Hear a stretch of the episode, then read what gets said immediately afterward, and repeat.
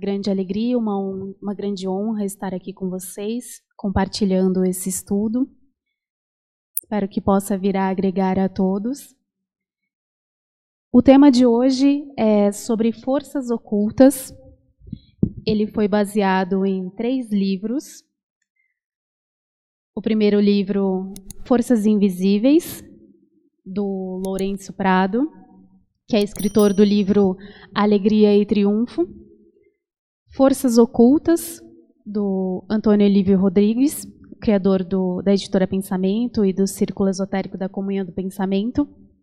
E A Clarividência, é, do Charles Webster Leadbeater, que é um grande teosofista do século dezenove, escritor de, de diversos livros teosóficos. Forças ocultas. Dentro do admirável sistema que é o nosso corpo, templo do Santíssimo, estão as chaves da vida eterna. Existem neles fontes de energias que, convenientemente despertas e dirigidas, rejuvenescerão o organismo gasto, levarão à paz, à prosperidade e libertação das limitações que constituem o atual estado da vida social. Assim sendo, nenhum progresso geral é possível sem um progresso individual. Quanto mais harmonizados estivermos conosco mesmo, mais é, com nossos propósitos espirituais, e pessoais e profissionais, e também materiais, mais alcançaremos o progresso. O que são as forças ocultas? As forças ocultas atuam dentro e fora de nós. São forças invisíveis que fluem livremente e estão em todos os lugares. Estas forças atuam de forma direta e indireta em diversos níveis da nossa consciência e do nosso corpo. Dentre algumas das forças ocultas que nós vamos ver, estão, está a força do pensamento. Cada pensamento tem seu grau de vibração, e as partículas de que se compõem os nossos ossos, a nossa carne, os nossos músculos, o sangue, são afetados pelas vibrações, principalmente as vibrações dos nossos pensamentos. Os átomos do corpo são arranjados e desarranjados em diferentes agrupamentos matemáticos pelas vibrações dos nossos pensamentos. E é desses agrupamentos, harmoniosos ou não, que provém nossas sensações e emoções físicas. O pensamento do homem não só polariza os átomos do seu corpo físico, mas também tira do mesmo as mais puras essências com as quais se veste. O pensamento tem poder sobre nossas ações e influencia as ações dos outros, através da transmissão de pensamentos. Em psicologia, o pensamento é um dos processos psicológicos básicos. Nosso pensamento tem forma, e, e essas formas podem ser transmitidas telepaticamente. Existe um experimento realizado pela Universidade de Harvard, pelo doutor Álvaro Pascual, que conectou os cérebros de pessoas que estavam a uma distância de mais de oito mil quilômetros uma das outras, e elas conseguiram se comunicar através do pensamento, através de um método chamado de estimulação magnética transcranial de comunicação. É importante observar os pensamentos, escolher pensamentos que despertem fé e confiança, pensamentos elevados e divinos que possam unir-nos numa irmandade de paz. Aqueles que desejam reformar a si ou aos outros devem primeiramente regular os seus pensamentos. Os pensamentos de amor e pureza, sendo cultivados como hábito, gradualmente levam o indivíduo à saúde, energia e felicidade. Pensar em coisas nobres e elevadas, ter esse hábito de ter pensamentos superiores, nos conecta com o verdadeiro caminho. O pensamento molda as células de acordo com a vibração correspondente à sua elevação e harmonia. De modo que, se aplicarmos a autossugestão ao nosso pensamento, de tal forma que só dermos abrigo aos que são nobres e elevados, nosso corpo e nossas ações irão se transformando de acordo com os nossos pensamentos, pela aquisição de células novas e sadias ou do inverso. Os bons pensamentos transformam-se em força luminosa, vibratória e mental. Podemos comprovar a influência dos nossos pensamentos em nosso corpo através da somatização. As somatizações indicam uma reação inconsciente do sofrimento emocional.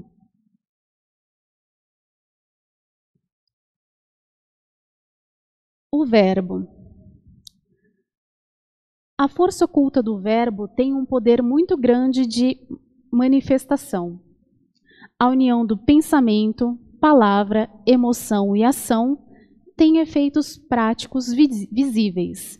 Sempre buscar pronunciar palavras edificantes e benevolentes, praticar afirmações positivas diariamente, elogiar, proferir palavras agradáveis, acreditar no axioma, as palavras têm poder.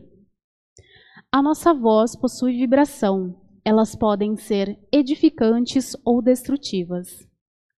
A pureza da linguagem é essencial para a pureza de pensamentos e merece especial atenção do indivíduo que deseja obter avanço espiritual, principalmente se você acredita na lei da atração, ou seja, que, trans, que atraímos aquilo que falamos e mentalizamos.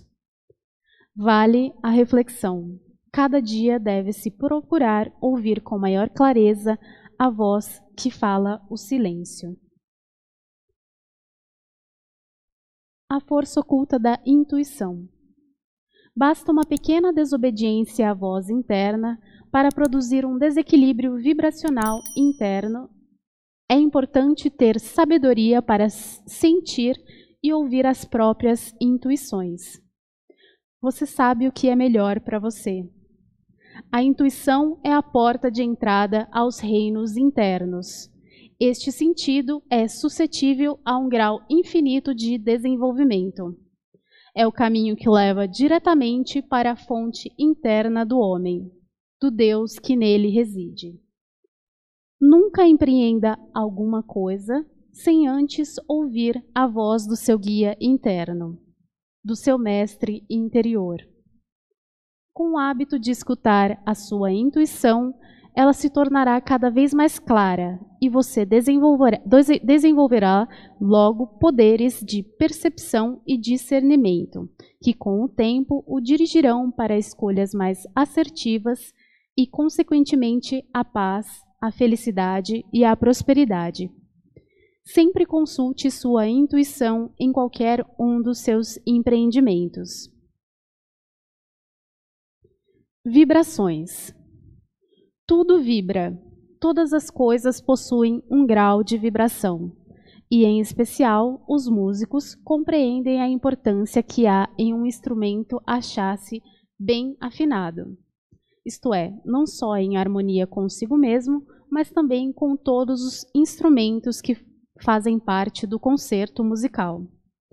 Um só instrumento desafinado é o suficiente para perturbar a unidade musical de uma grande orquestra. Esta simples discordância mudaria todo o conjunto.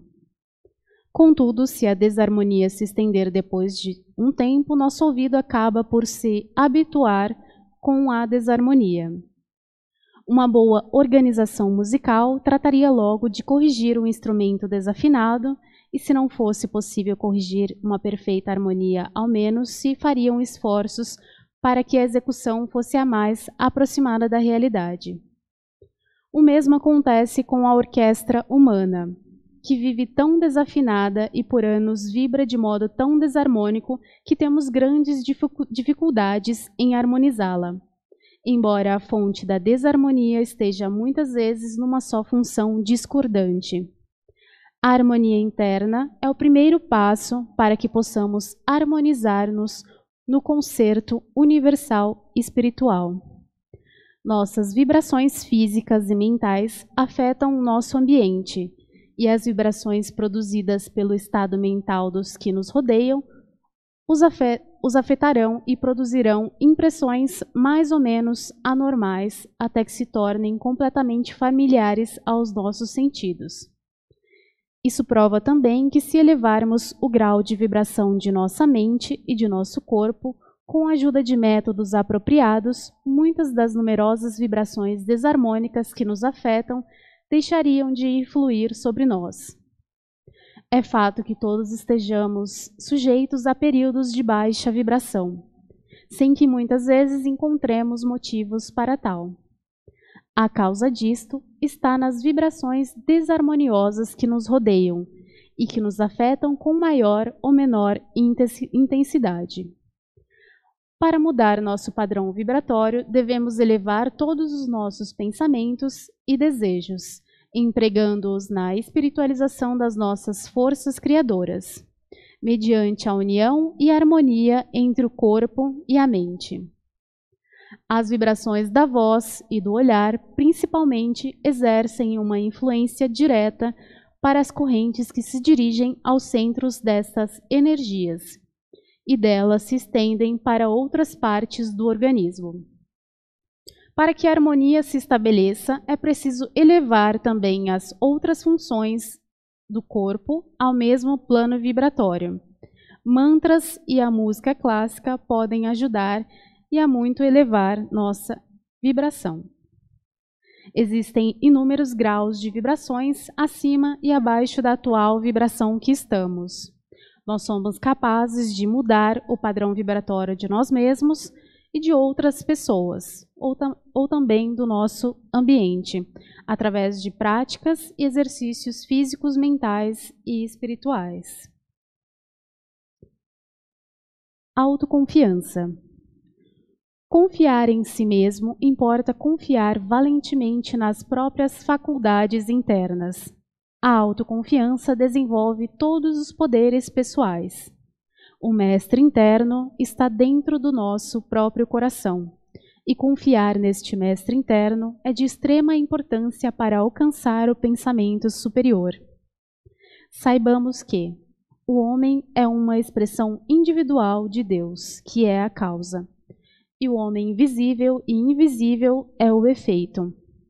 A causa e o efeito, o homem e Deus, estão em relação íntima e inseparável. A fim de adquirirmos qualquer espécie de conhecimento, devemos ter primeiramente confiança e desejo de adquiri-lo, e depois concentrar a nossa atenção naquilo que desejamos. A confiança, o desejo profundo e a atenção são, portanto, fatores importantes nos nossos esforços para alcançar o desenvolvimento espiritual. Devemos ter sempre confiança e seguirmos nossa intuição. O que nos impede de realizar o poder de manifestação é a falta de confiança em si mesmo e nas promessas do divino. A fé e a prece. Cada indivíduo pode orar verdadeiramente dirigindo-se à fonte que está dentro dele e interrogando-a, e assim aprender a conhecer a verdadeira vontade de Deus, que é a própria lei da nossa existência. Ao fazermos a nossa prece, devemos fechar a porta da nossa consciência às atividades externas, afastando-se assim nossa consciência do plano exterior e dirigi-la inteiramente para o interior, adquirindo o hábito de orar, de entrar no silêncio para fazer sua prece. Você terá logo a surpresa de ver que sua percepção espiritual se desenvolve em todos os outros pontos que possam ser-lhes úteis. Sua fé também será potencializada e te fortalecerá.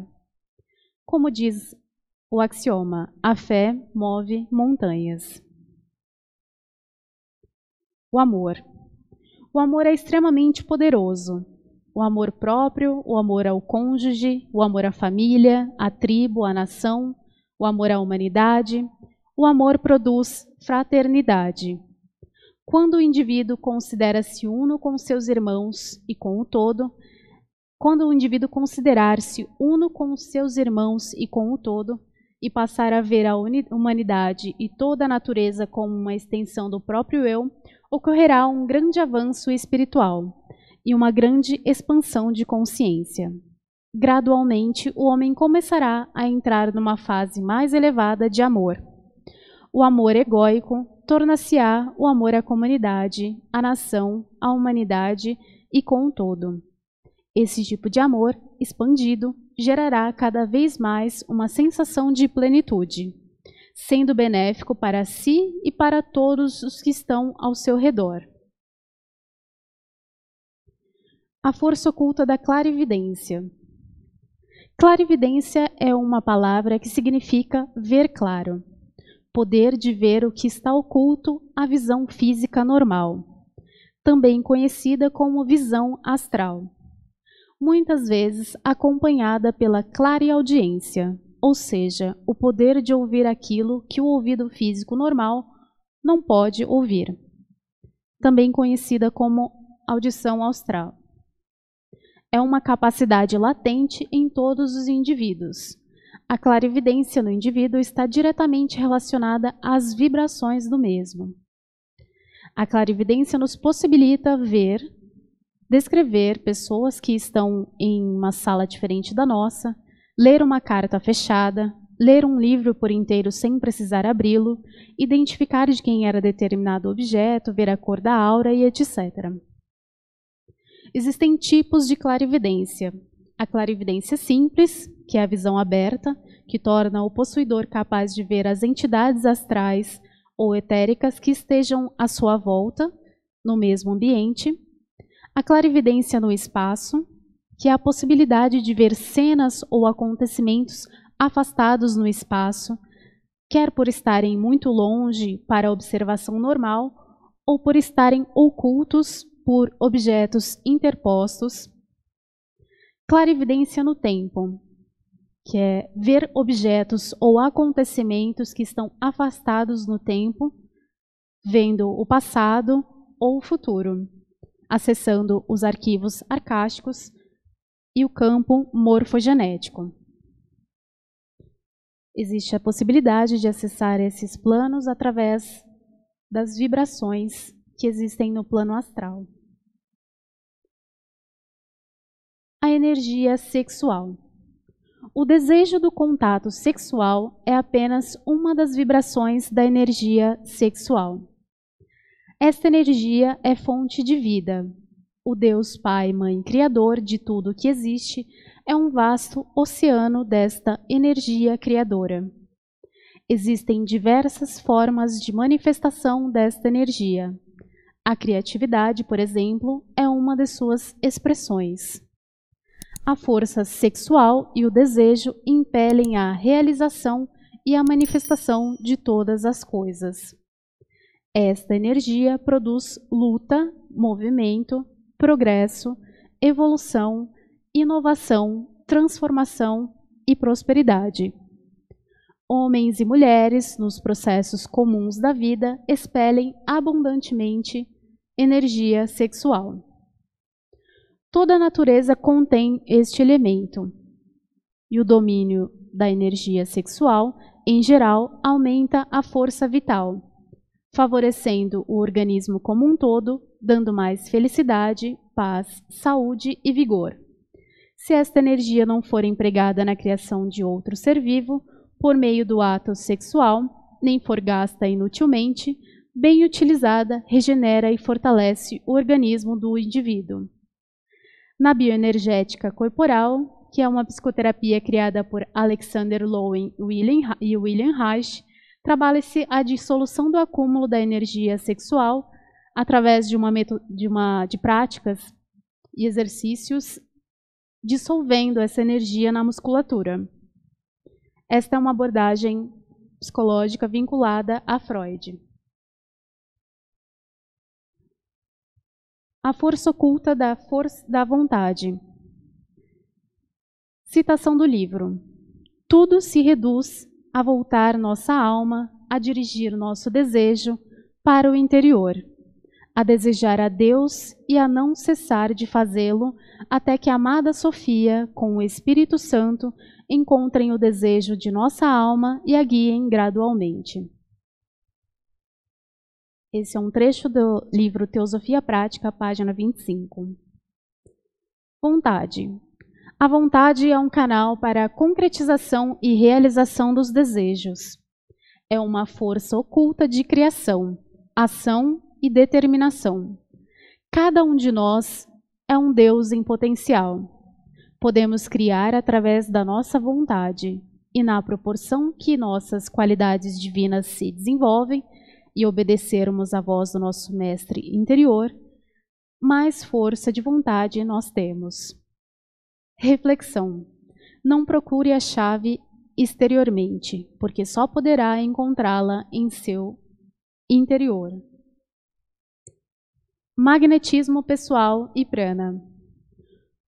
Todos nós temos uma certa quantidade de magnetismo pessoal. O corpo é composto por polaridades negativas e positivas, átomos, elétrons e prótons. A ação magnética tem maior intensidade nas mãos. Isso possibilita que a pessoa se automagnetize ou magnetize objetos ou outras pessoas.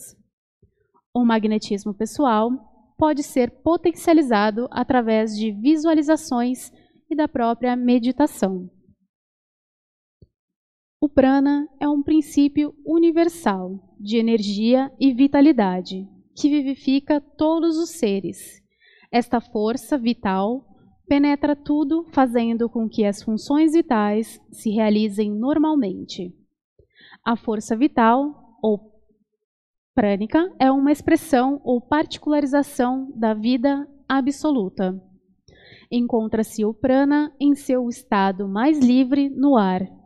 É possível o, armazena, o armazena, armazenamento do prana conscientemente com a finalidade de se obter vitalidade, força, prolongamento da vida e perfeita saúde até a idade avançada, como fazem muitos iogues.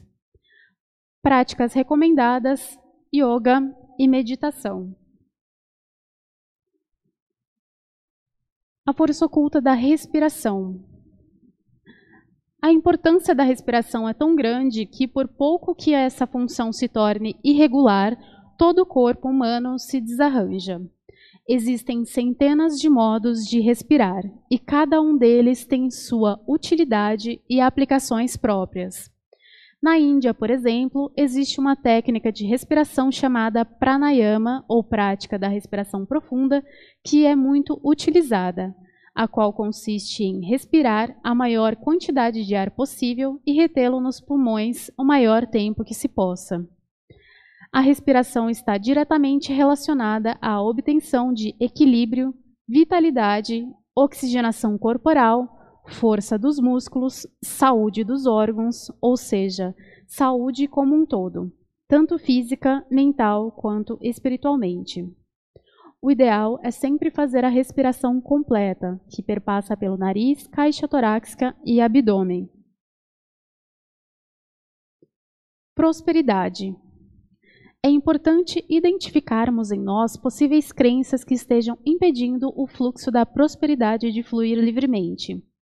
Observar como estão nossas relações com os nossos familiares, amigos, cônjuges, filhos, em geral. O fluxo de prosperidade está estreitamente relacionado com a forma que lidamos com os nossos relacionamentos e como você se relaciona com o dinheiro.